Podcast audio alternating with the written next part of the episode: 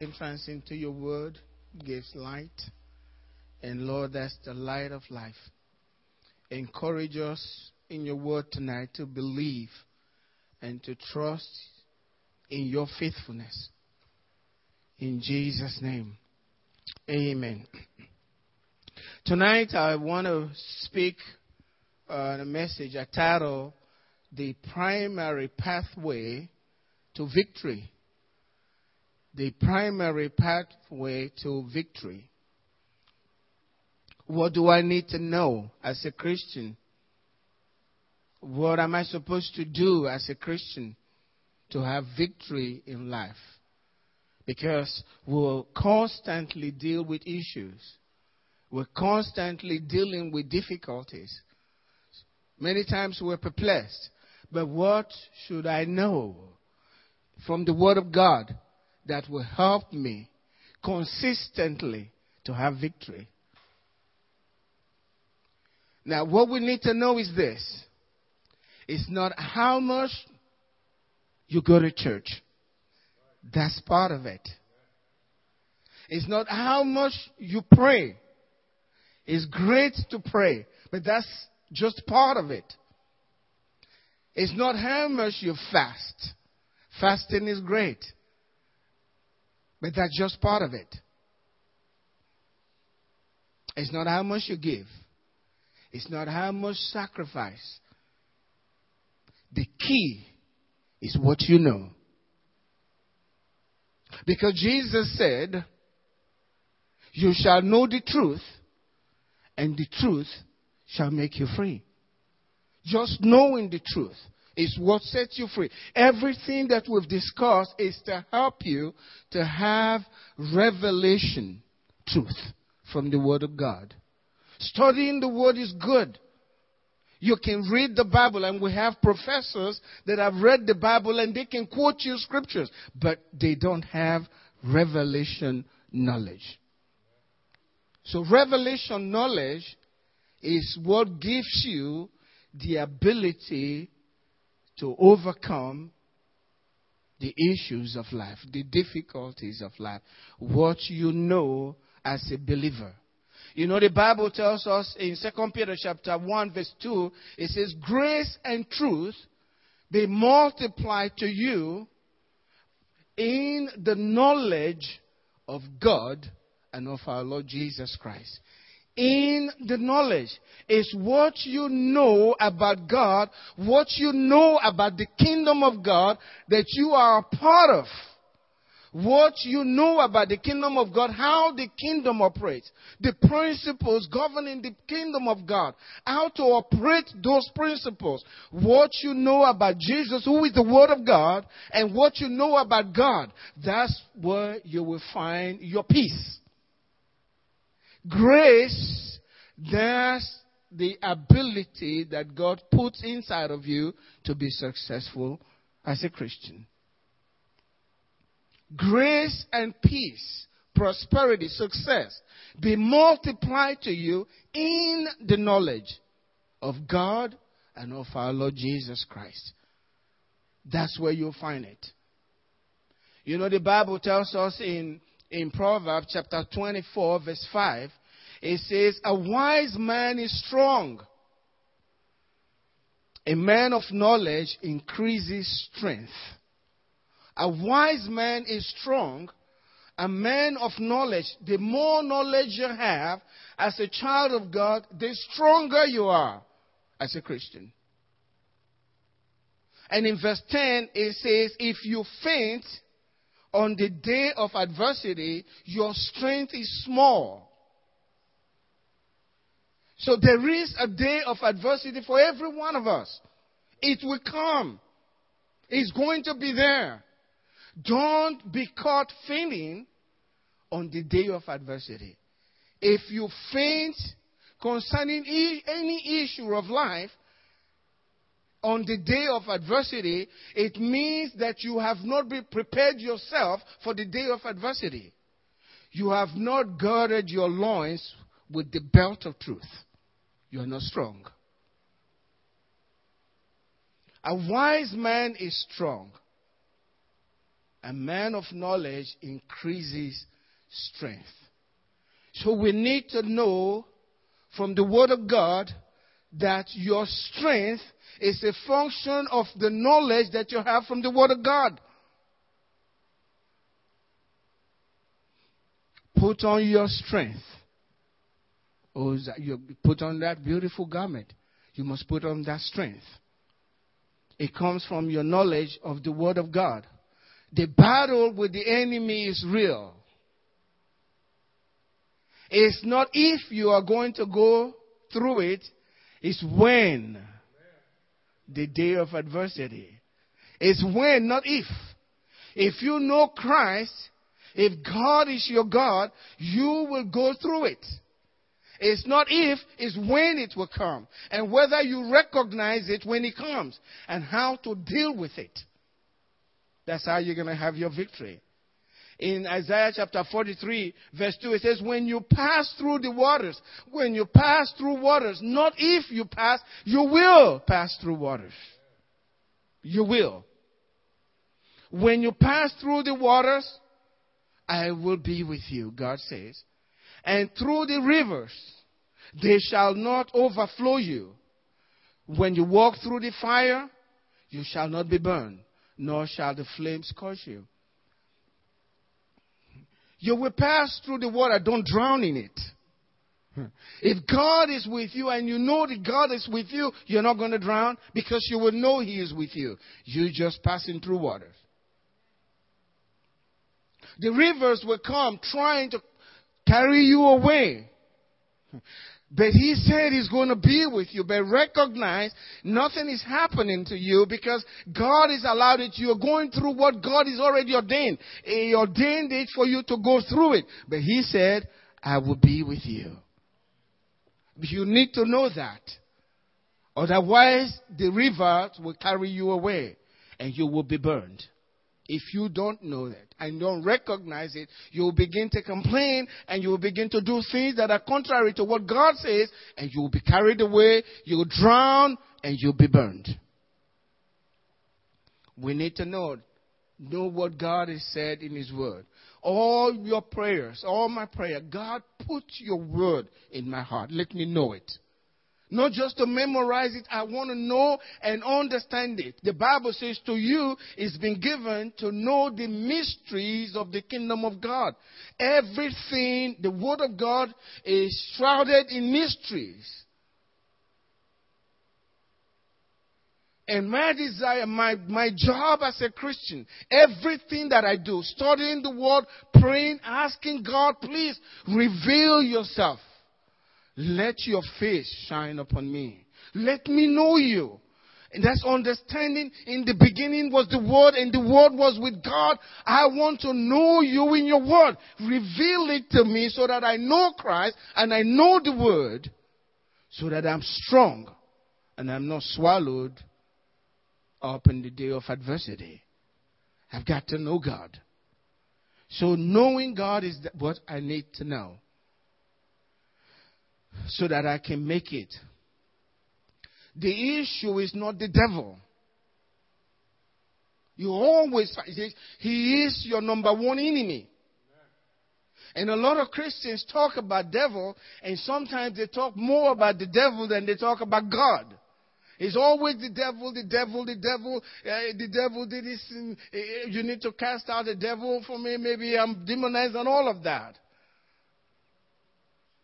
They talk, they're more afraid of the devil than they are afraid of God. If you tell them the devil is in the room, they're, they're out of it. They, they find a way out of that place. But if you tell them if God, whether God is there, they don't care. They come whenever they want. But they hurriedly go through the door if you tell them the devil is in that place. Why? They don't know him. They don't know the God that they serve. The devil is not the problem. He must never have the last word. Amen? The devil, regardless of the issue that you're going through in life, Satan cannot have the last word. God has not given that to him unless you allow it. And you will allow it if you don't know what God has said.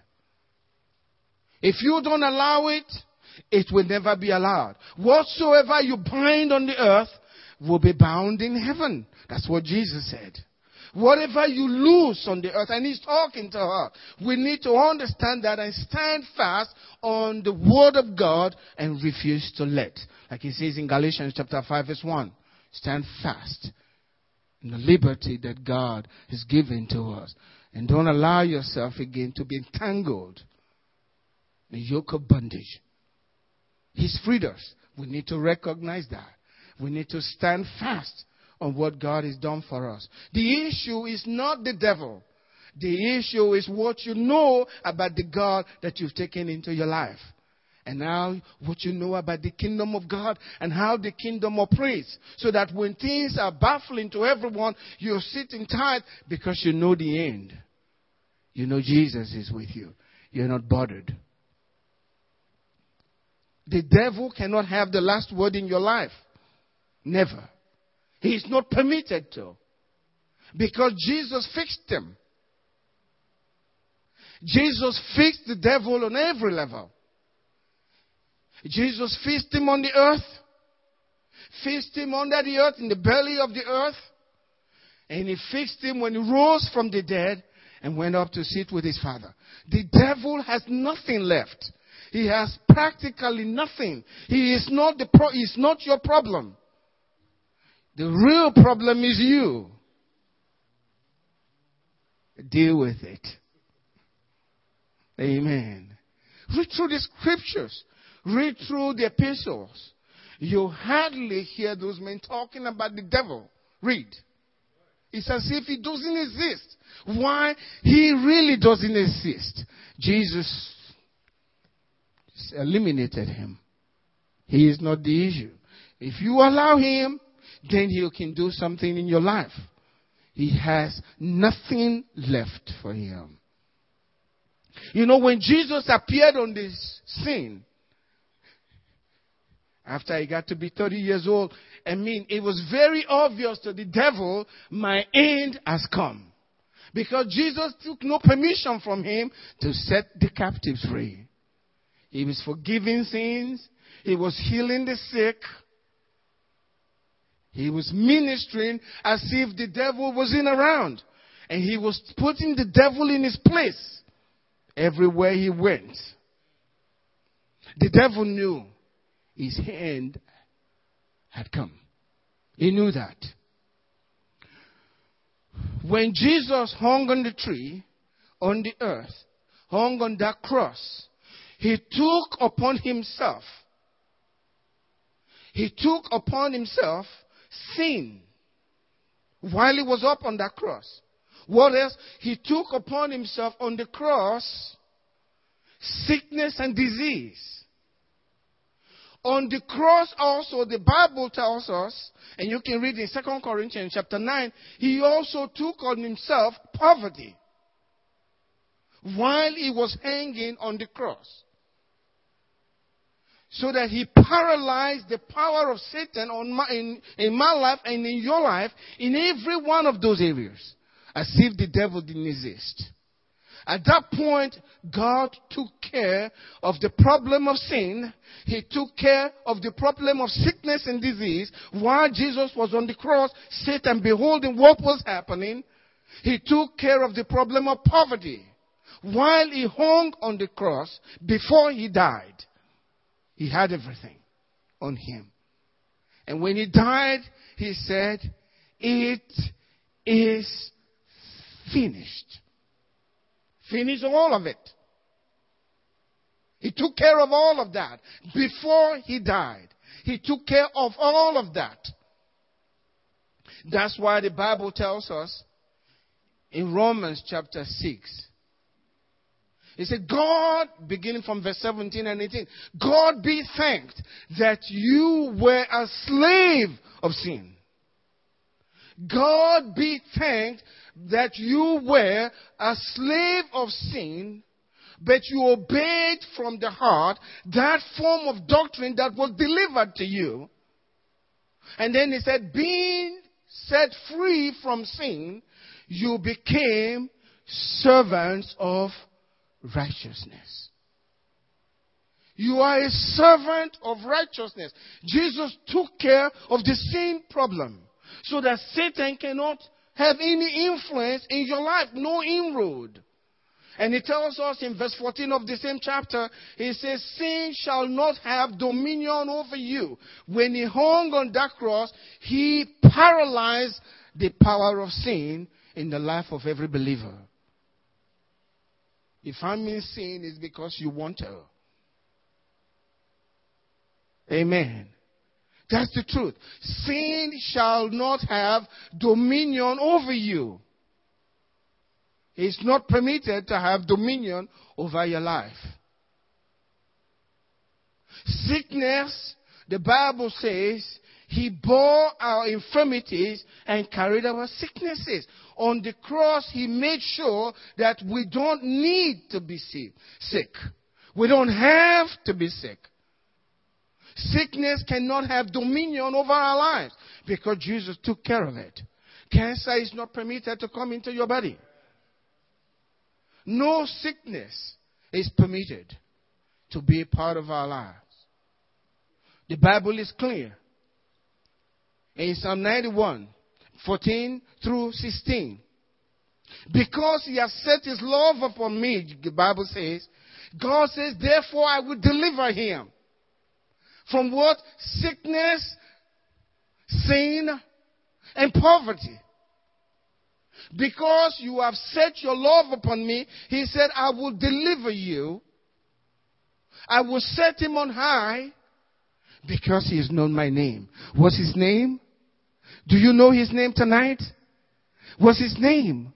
His name is Jesus. I will set him on high. I will set him up there because he has known my name. He says he shall call upon me and I will answer him. I will be with him in trouble. I will deliver him. I will honor him. And with long life, I'll satisfy him. So those things are not permitted. He took care of poverty. The word is clear. He became poor so that through his poverty, we might become rich, according to the word of God. And you read the scripture in context, he was talking about money. He took care of all of that. But after Jesus died, in Acts chapter 2, I believe verse 17, the scripture says, You will not leave my soul in hell nor will you suffer your Holy One to see corruption. Right? That's what the scripture says. You will not leave my soul in hell. So when Jesus redeemed us, he went all the way according to the scriptures. He went to the depths of the earth, the belly of the earth. The Bible tells us very clearly, you will not leave my soul. When a man sins, and he, when he was on the cross, he had sinned. He took off, he took on him the sins of the world. And the punishment for sin uh, with God, you go down deep there. And that's what happened. The Bible says, You will not leave my soul in hell. Read the scriptures. And you will not suffer your Holy One to see corruption. Many times we have strange things in our heads, things that we've heard people, and then we have these ideas, but we don't really search the scriptures and know what the Bible is saying. And what is the Bible saying? It tells us that Jesus went there in Colossians chapter 2, verse 15, having disarmed principalities and powers he made a public spectacle of them, triumphing over them in it. He disarmed them. He took Satan's weapons, every one of them, so that he doesn't have anything left. He disarmed him. Satan operated from hell. And when a man is going through difficult times, eh, the number of words, what you hear them say eh, eh, in the world, I'm going through what? I'm going through hell. You heard that before? Yeah. I'm going through a difficult time. That's where Satan operated. From the depths of the earth. That's where he had his place. But Jesus was there. In Revelation chapter 1, verse 18, it says, I am he who lives and was dead, and behold, I am alive forevermore. And I have the keys of hell and death. Satan had the keys of hell and death. But now he cannot make, he has no right to decide to destroy your life unless you give him the right. He can't take you there. He doesn't have the keys no more. That's why the, the scripture says, with long life, I will satisfy you. Satan can't take my life. Jesus defeated him. Eh, it's only when I'm satisfied that I'll go see him. When I'm not satisfied, nothing, no sickness, nothing is going to get me out of this world. Until I'm satisfied and I want to see my Savior, I'm through with everything that I've come here to do, that He created me to do. I'm going nowhere. No accident, nothing can take your life. Amen. Nothing. You've often heard me say here, if I'm in a plane, uh, that plane is never going to crash. Rest back, no matter what the pilot says, we're going down. If the plane wants to crash, come down, let me get out of it, go somewhere where you want to crash, crash. But you're not crashing with me in there. I'm not satisfied yet with the life that God is. He says, I will satisfy you with long life. Until all my hair pulls off, I'm not ready to go.